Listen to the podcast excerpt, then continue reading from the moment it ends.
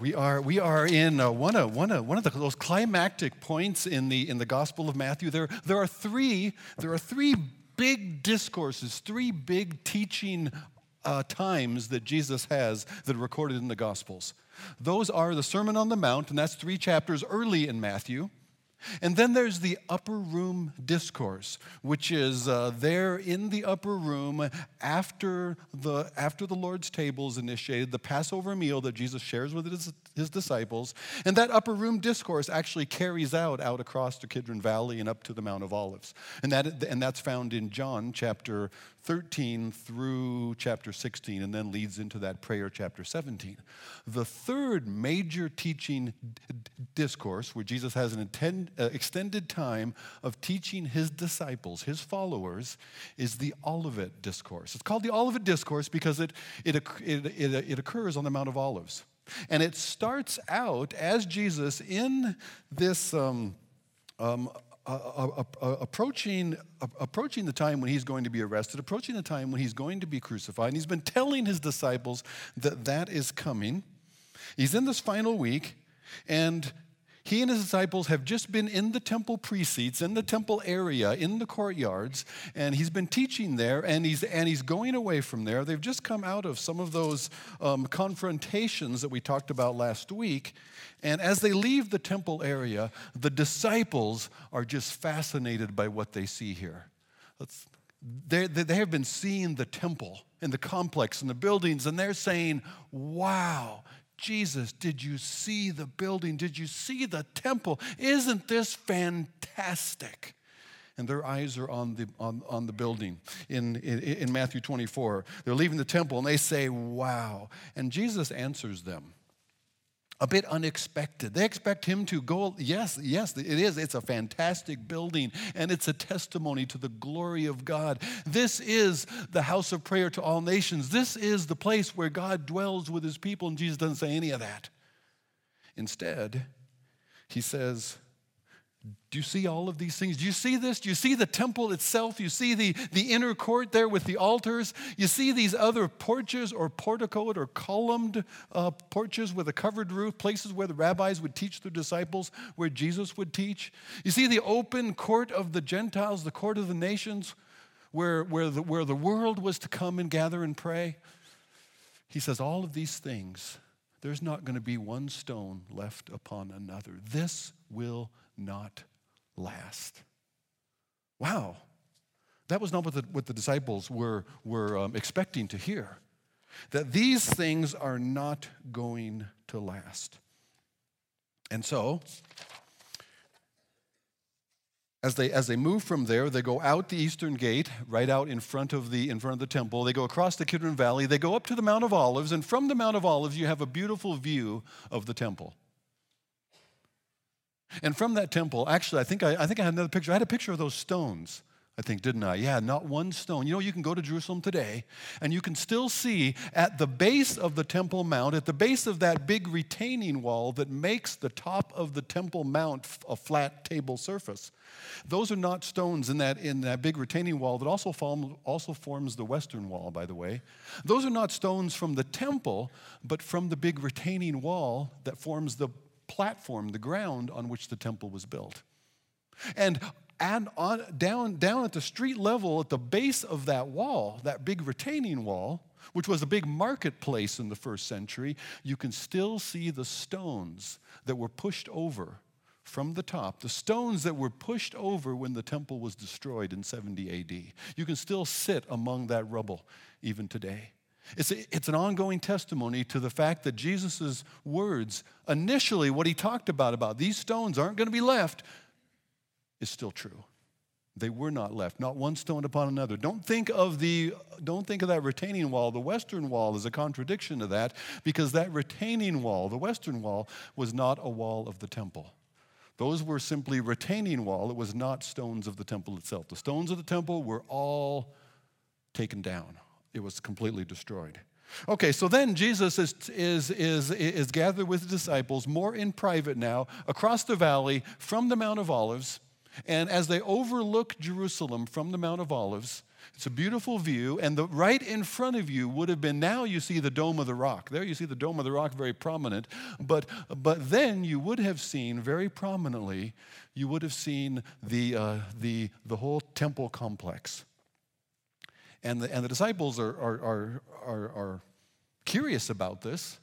They're realizing again that he's talking about uh, a cataclysmic events that will precede his coming, is starting to sink in that he's going to be going away, and so they ask this question. As they sat on the Mount of Olives in verse 3 of chapter 24, the disciples came to him privately, saying, Tell us, when will these things be? When is that going to happen? First of all, when's the temple going to be destroyed? What's, what, what, when's that? that? That's going to be a big deal. When will these things be, and what will be the sign of two big events the sign of your coming and the sign of the close or the end of this age. So, this present age, this present uh, age of the Gentiles, the age of the nations, when Israel is not the kingdom Israel, Israel is not ruling the world, Israel is not enjoying the, uh, the prosperity of a Davidic dynasty. No, they are a, a country under subjection to Rome. Before that, it was Greece. Before that, it was Medo Persia. Before that, it was Babylon. When will this time end? When Israel again will be lifted up, a Davidic king will sit on the throne and rule the world from Israel. When will that age begin? That's the kingdom of God. The kingdom of God on earth. When is that going to happen? And what can we look for to know when you are coming? And Jesus answers these questions.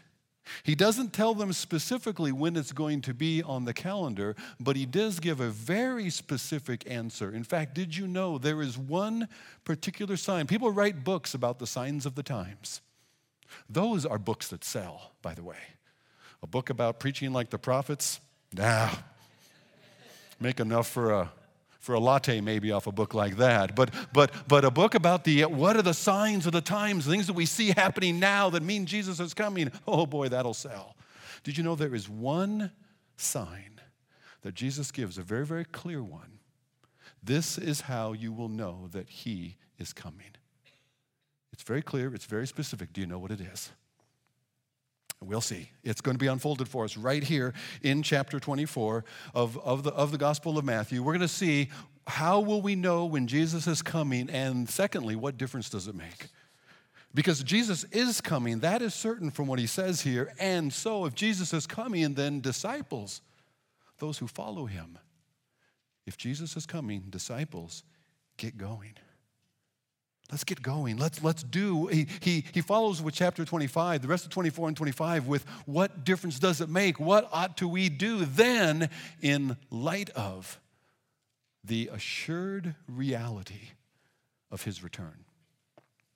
Let's pray. Father, would you give us clarity this morning?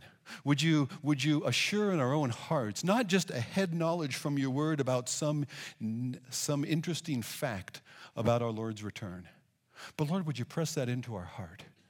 Would you press it in, in such a way that we can step forward in it, Lord, that, that that hope, that confidence, that assurance, Lord, would strengthen our faith.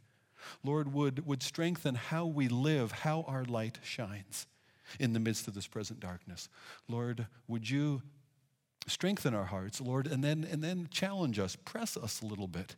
Lord, help us in, in the direction of the next step that we would take in, in being faithful while we wait for your return. We ask that in Jesus' name. Amen. Okay. What, what are the signs? So Jesus answers them in, in, in Matthew 24 from verse 4. See that no one leads you astray. There's all kinds of answers to this. For many will come in my name, saying, I am the Christ, false Christ. They will lead many astray, and you will hear of wars and rumors of wars. See to it that you are not alarmed, for this must take place, but the end is not yet. For the nation will rise against nation and kingdom against kingdom, and there will be famines and earthquakes in various places. All these are but the beginning of birth pains. All these are just the beginning. It's not yet. But what do birth pangs tell you? Now, I asked this question, but a lot of the ladies are, are, are away at the retreat, but, but there are some of you here. You know the answers to this, right? When you have birth pangs, that means something is coming. I mean, something is about to happen, right? And, and if you already knew it's a boy, then I can, I can stretch this even further. The Son is coming, right? When the birth pangs begin to happen, you know it might be a while. In fact, goodness, sometimes labor stretches on, right? Sometimes it goes on for not only hours, but it can go on for days. It can go on way too long. And that's what we're thinking sometimes about the Lord's return. How long? How long can this go on? How long can this continue? And yet, He is coming. So these are birth pangs. These are the beginning. And then 9 to 14. Then they will deliver you up to tribulation. They will put you to death. Will, you'll be hated by all nations for my name's sake. And then there will there will be many that fall away, and they betray one another. They hate one another, and many false prophets will arise and lead many astray. And because lawlessness will be increased, the love of many will grow cold. There will be a growing, a growing lawlessness and a decreasing love. The opposite of love would be self centeredness. I heard somebody say on the radio just the other day that we, we, um, we were made to love people and use things, and too often we love things and use people. There's an increasing lawlessness. I want to do what I want to do. I don't answer to anybody else. And, and with that, a decreasing love. The love of many will grow cold. And those two are related, it says. But the one who endures to the end will be saved, and the gospel of the kingdom. During this time of increasing lawlessness and decreasing love, during that time, the gospel still will be proclaimed throughout the whole world as a testimony to all nations, and then the end shall come. The one thing Jesus talks about that his disciples are engaged in in the midst of difficult times, and by the way, these difficult times that are described here, that is the norm for Christianity in the world for the last 200 years. Our experience of that is a little bit different. Our experience of that is in, in, America flows out of the Reformation. So the American experience is post Reformation, when, when the gospel light was shining a little brighter all of a sudden. And then there were these great awakening revivals in America, in the, in the early church in America. And our society benefited from that in ways that are hard for us to really fully quantify. But the American church experience, by and large, has not been one of tribulation and persecution and of being hated for his name's sake, but that is the norm for the church through the world. If you want to just get a taste of that now and again, go, go, not now, not on your phone right now, but later, go to Voice of the Martyrs and just find out what's happening in the world among Christians. And in country after country, a lot of hardship and a lot of suffering just because they believe in Jesus. That's normal. So don't feel like we're getting such a bad shake of it here. But in the midst of that, in the midst of that persecution, the one thing he's given us to do is to proclaim the gospel to the ends of the earth, to proclaim the gospel to all nations.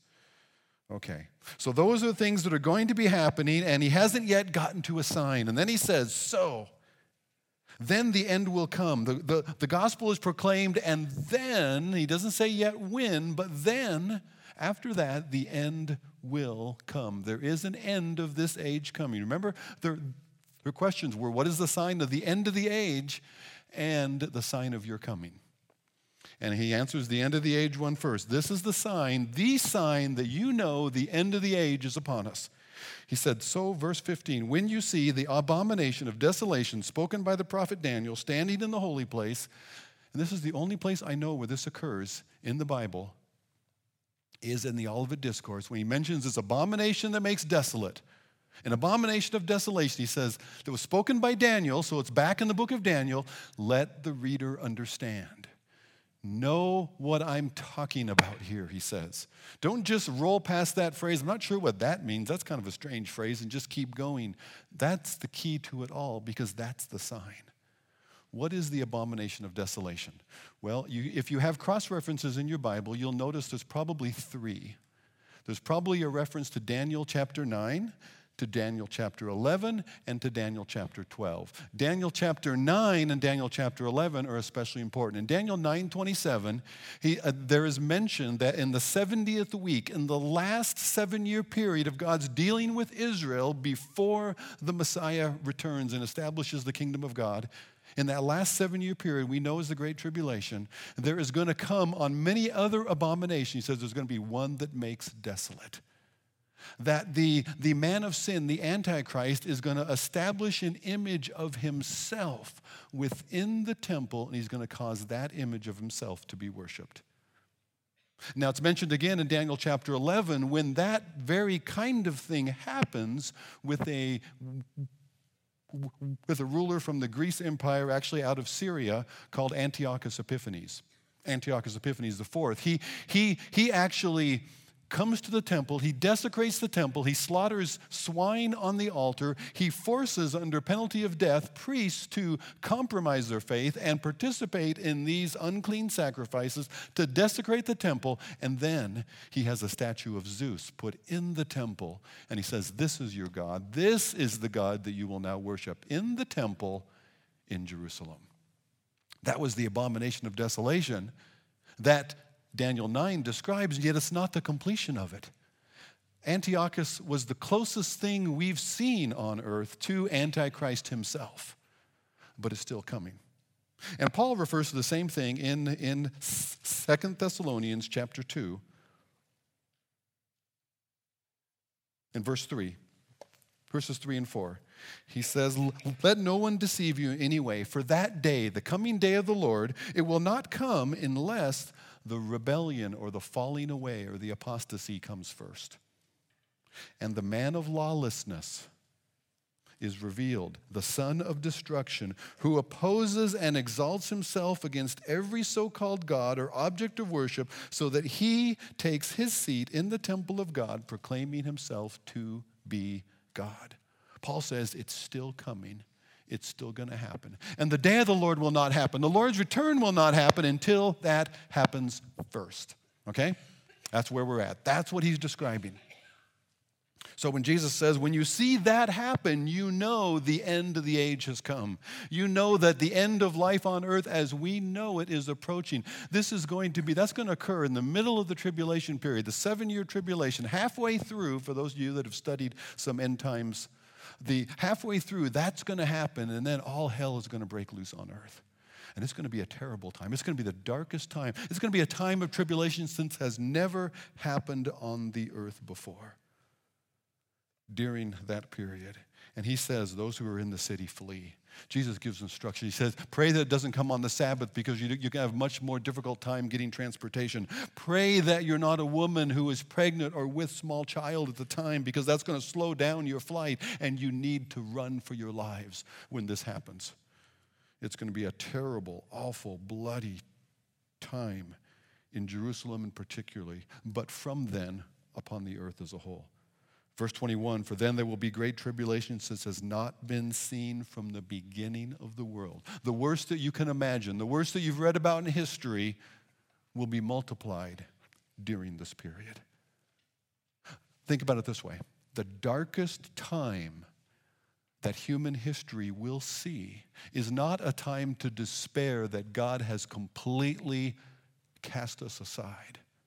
The darkest time of human history is a time when you can know with a certainty, because you've seen the definitive sign, that the end is at hand and Jesus is near. I think you can apply that a little further away in the midst of difficult times. Difficult times easily cause us to despair, cause us to lose hope. What is God doing? Why is this happening? When they should simply confirm God's word. I was visiting somebody in the hospital recently. I said, You know, you're confirming God's word. Said, What do you mean? Well, the Bible tells us that the outer man perishes, and yet the inner man is being renewed day by day. And this was a person of hope in the midst of trouble. I said, You know, the Bible tells us this mortality isn't fit. It cannot last. This mortality must put on immortality, that this corruptible must put on incorruption. And so when we experience the falling apart, you're asking, What's happened? Normal normal, fallenness, brokenness, you're confirming that God's word is true. That puts a whole new spin on all your aches and pains, doesn't it? Well, that's helpful. You are simply a testimony and a witness that God's word. Try that on somebody at work next time you're talking and you're like, oh man, my back. What's the matter? Oh, I'm just confirming that God's word is true. This body is falling apart just like God said. Well, that's a different spin on it. They haven't heard that entrance before, I bet. Try it. You can use that for free. You don't have to mention me at all. All right. So, this terrible time, and, they, and, there's this particular sign, he says, and run, and they're going to say that the Christ is here, the Messiah is there. False prophets are going to rise up, and they're going to lead many astray. He says, I've told you before. I've told you beforehand it's going to be like this. So if they say to you, Look, the, the Christ is in the wilderness, don't go there. If they say, Look, he's in the inner rooms, do not believe it. For as the lightning comes from the east and shines to the west, so will the coming of the Son of Man be. The coming of the Son of Man is going to come with a sign that everybody's going to see. You won't have to go here or go there to see some small miracle. No, no. Everybody on the earth. When the lightning flashes, a, think the biggest bolt of lightning you've ever seen did you have to be at, in one end of the neighborhood in order to see it? Did you have to even be on one side of town in order to see it? No, it lights uh, small fireworks that are down low. Yeah, if you're not close enough to the fort on the 4th of July, you won't see them. But something way up there across the sky, you can see it all across town, right? It lights up the whole sky. Everybody sees it. That's what he's saying. The sign of the coming of the Son of Man is going to be like. What's it going to be? Are you waiting? Are you wondering? What is this? Look at verse 29. Immediately after the tribulation, at the end of that tribulation, the end of that seven year tribulation period, the sun will be darkened the moon will not give its light. You can go into the end of the book of Revelation. You can see how these things happen, and the bowl judgments are poured out, and the sun goes dim, and the moon doesn't give its light. And these things are happening because of the judgments at the end of the tribulation period. But Jesus picks it up at the end. After the tribulation, that's where we're going to be. We're going to be in darkness here on the earth. The moon will not give its light. The stars will have fallen from the heavens, and the powers of the heavens are going to be shaken. And people are wondering, what is coming next? And then will appear in heaven the sign. Here it is. Here it is, what you've been waiting for the sign of the Son of Man. And then all of the tribes of the earth will mourn, and they will see the Son of Man coming on the clouds of heaven with power and great glory. Imagine it this way it is dark, dark, dark. It's the darkest of night. There is no moon. There are no stars. It is dark, dark, dark. It's almost so dark you could touch it. And then there's this light. And at first, from way out there, it looks like, is it landing lights? It's, it's, it's, a big glow in the sky, and it's bigger than the moon would be, and it's, and it's brighter, and it's, it seems to be getting bigger and coming closer, and it must be aliens from outer space or something. Well, it seems alien to us but it is the Shekinah glory of God. It is the risen Son and Savior coming in all of his glory, and he lights up the heavenly sky. As that glory approaches, and as the earth continues its rotation, so that as the earth turns around from the direction that the, the sun is coming, everybody gets a chance before his arrival. Everybody on earth gets a chance to see him coming, to see that glory as it lights up up that darkened sky, and the sun is returning. That's S O N, not S U N. The Son of God coming in his glory in the midst of the darkest of earth and the darkness over humanity. The risen Savior himself appears. And it's not all just suddenly in that bam, it's darkness to light and we're all blinking. No, no. There is the terror among, the, among this rebellious planet of that glory approaching nearer and nearer and nearer. And as they make their last futile plans to make a final stand, that's described in Revelation 19. But everyone will see his coming. So don't be mistaken by little things. Don't be drawn aside by minor miracles here and there. Jesus is coming and he will not be missed. Okay? Now, I told all of that to tell you these things, and we are really going to have to hurry on these. After, the, after he lays that out, after he describes, this is what it's going to be like, this is what my coming will look like, this is how you'll know. You're going to see this happen in the temple, you'll know the end of the age, and three and a half years after that, it's going to be dark and the glory will be coming. And, and, so, and know that when you see that abomination of desolation, those who are still on the earth at that time, when they see that, know that his coming is near and it's going to happen. Well, knowing that he's coming, and knowing that we might be way back and still in the beginning of birth pangs, that we're not in that tribulation period. we're not seeing the, the abomination of desolation, but we know that he's coming. But as the years go by, honestly, can't we lose sight of that? Can't we be, be easily distracted and busy about many other things? And he gives a series of parables to his disciples to tell them things they need to know in light of the, sh- sh- the certainty of Jesus' coming. He's going away, but he is coming. And he gives several, several parables that I want to go through one after another very quick. There are seven of them. I laid these out in your notes. I, I, I described each one. And the first is this remember, disciples need to know this, first of all, that history is headed toward hope. History is headed toward the realization of our hope. Sometimes it doesn't seem like it, but it will happen. He says, Learn from the fig tree.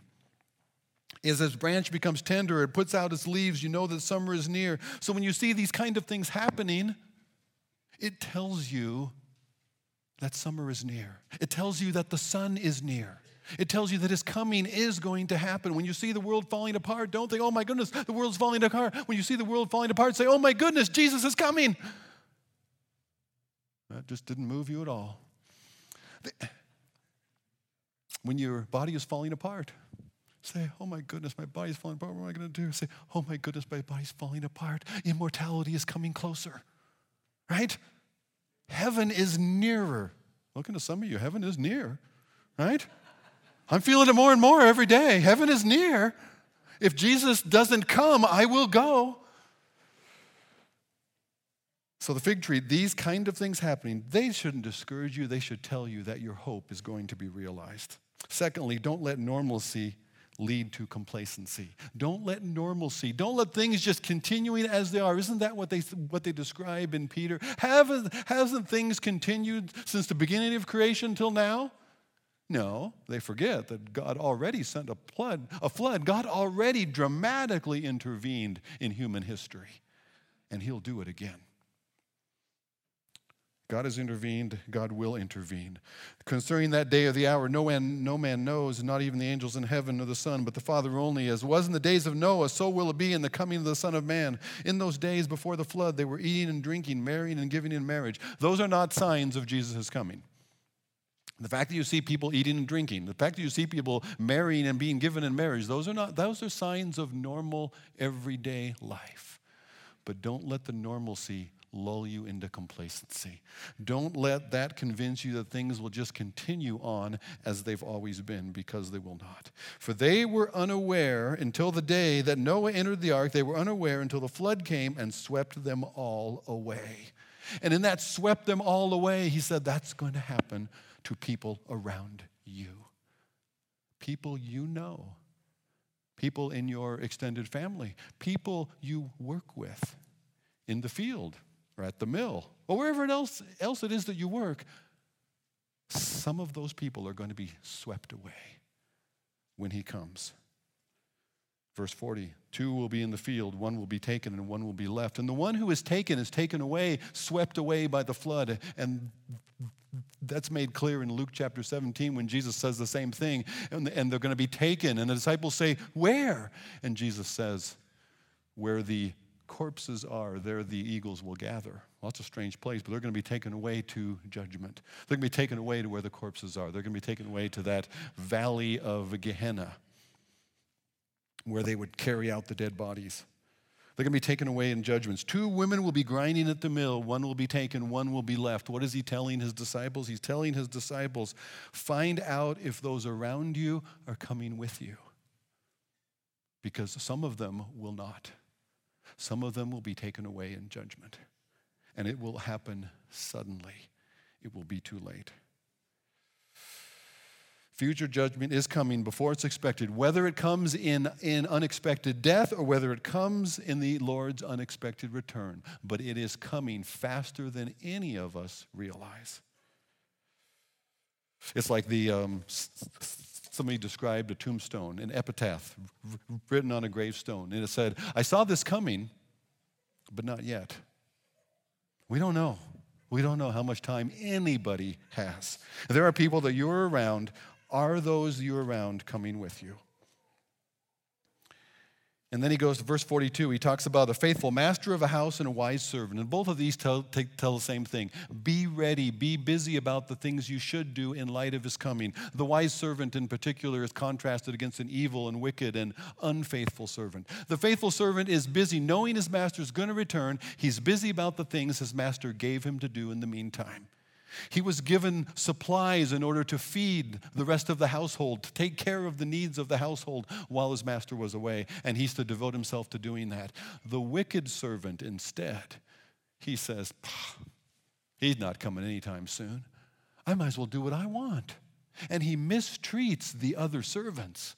And he rather uses those resources on himself and he parties and lives it up to serve himself. The one who realizes his master is coming, he's going to be faithful about his business, the business of his master, he uses those resources to take care of others. But the wicked servant who blows off the master's coming, he's not coming anytime soon. I can do as I please. And he mistreats others and serves himself instead.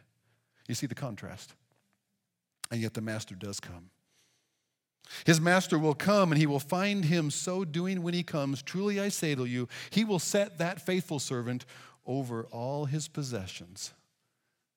But the wicked servant, he's going to judge. So he says, Be faithful in what the master has given you to do. Let your hope, let your confidence of his the certainty of his coming, let that fuel faithfulness rather than fear.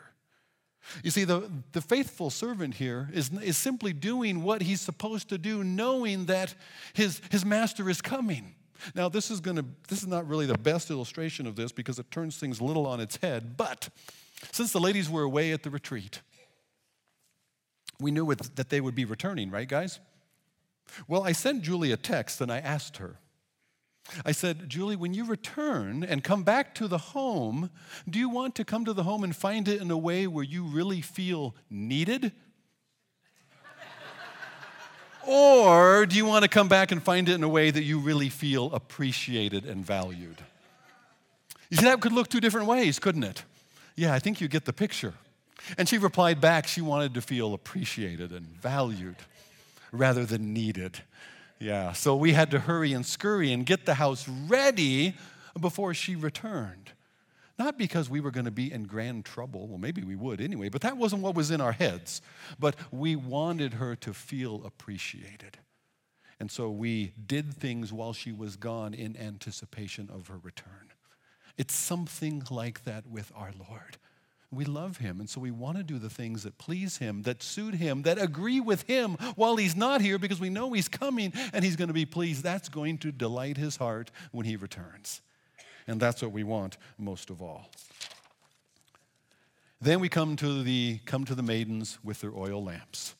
And there's much you could say about that particular parable. And one somebody shared with me, I don't really, I've had trouble with this parable because the, those ladies aren't sharing. And shouldn't those that have oil share with the ones that don't? And the point is, they, there's not enough for them to give what they have to the others. Each one must get their own oil. And some of them cared for that and did so. Some of them got themselves ready for his return, and some of them were not. Some of them took it lightly, and they were not prepared as a result. Bottom line don't wait too late. Don't put off for later sometime. He's not coming soon. I'll worry about that another time. And you've heard that even concerning salvation, haven't you? Yeah, I'm going to give more attention to that at some point in the future, but not right now. But if that's true of salvation, don't put that off. What about something the Lord has set before you to do? Somebody he's set before you to talk to. Somebody he's set before you to invite. Somebody he's set before you to just show something of his grace, his love, his forgiveness to. There's a conflict that you're waiting on. I'm going to deal with that, but it's, it's ugly, it's messy. I don't really want to touch it just yet. I want to dive sometime. Maybe it'll be easier in the future. If we put it off for a while, we just ignore it, maybe it'll go away. No. Don't put off those things. Don't wait too late. That's something that we can learn from the parable of the maidens and the oil lamps. And then finally, well, no, not quite finally, there's another uh, uh parable of the servants in chapter 25 and verse 14. Chapter 25 and verse 14, we come to the parable of the talents. And different ones are given different things. That's not unlike in the church. We're given different talents, we're given different gifts, we're, different, we're given different abilities. What do we do with them? Some of them used those different abilities with differing results. And the, and the differing results were not the point. The fact that they used faithfully what had been entrusted to them, and the Lord was pleased, and the Lord rewarded them. And what they did with what God gave them here had a direct impact on what they did for their Lord into the kingdom. What you do now matters. The little thing you give yourself to matters. But there's one servant in that parable there's one servant, when the master comes back, he'd been given one talent. And the one who had received the one talent, I'm, I'm down in verse 24 of, of chapter 25, came forward. He said, Master, I knew you to be a hard man, reaping where you did not sow, and gathering where you scattered no seed. And so I was afraid, and I went and I hid your talent. I buried it in the ground. Here, you have what is yours. But his master answered him, You wicked and lazy servant. You knew, you say, that I reap where I had not sown and gather where I scattered no seed. Then you ought to have invested my money with the bankers. At my coming, I should have received what was mine, at least with interest. Take the talent from him and give it to him who has ten. For to everyone who has will more be given. For to everyone who uh, and he who has not even what he has will be taken away and cast the worthless servant into outer darkness. Now, What's going on there with that unfaithful, worthless, wicked servant? He has a strange view of his master. This master is supposed to be an image of God. Is your image of God one that God is hard? That God reaps where he did not sow? That God takes what is not his? He takes back from what he did not give? Well, that doesn't line up with the parable. Where did this servant even get that talent? He got it from the master. The master is not reaping what is not his. He's not reaping where he did not sow. He's coming back to reap from where he did sow. But the servant is a wicked servant because he has a skewed and twisted and faulty view of the master. Do you see where that's going? Easily around the world, there is a twisted and skewed and faulty view of God a God who is angry with us, a God who is waiting for a reason to find fault with us, a God who, who will, will take joy in hammering us, and a God we fear and somehow try to appease with playing it safe and being careful. And he's judged based on his own version of who he believed God to be, who he believed the Master to be. He uses his own words right back against him, but they're the words of the servant. They are not words that describe the Master. The master gave what was needed. The master provided what he then sought a return from. The simple lesson from the, from the story is this invest what you have been given for what will remain. Invest what you've been given for eternity. Use what you have. Remember there the parable that Jesus tells. He talks about use your present treasures to invite people into eternal dwelling places. Use what you have. Use what's in this life. Use, use, a, use a family dinner table to invite somebody else to that table that you might invite them to the Lord's table. Use whatever you have. It might be giving somebody a ride, whether it's in your car or on your bike. I don't know, but use whatever it is that we do have to make a difference that'll last more into eternity. And finally, don't overlook the little things. Don't belittle the little things. Get to the point of the, of the sheep and the goats. And you know the difference in the story between the sheep and the goats. And if you haven't read that before, it's at the end of chapter 25. But he commends his servants and he says to them, Come, you who are blessed by my Father, inherit the kingdom prepared for you from the foundation of the world. For I was hungry, and you gave me food. I was thirsty, and you gave me drink. I was a stranger, and you welcomed me. I was naked, and you clothed me. I was sick, and you visited me. I was in prison, and you came to me. And the righteous will answer him, saying, Lord, when did we see you hungry? and, free, and feed you, or thirsty and give you drink? When did we see you a stranger and welcome you, or naked and clothe you? And when did we see you sick or in prison and visit you? And the king will answer them Truly I say to you, as you did it to one of the least of these, my brothers, you did it. You did it unto me.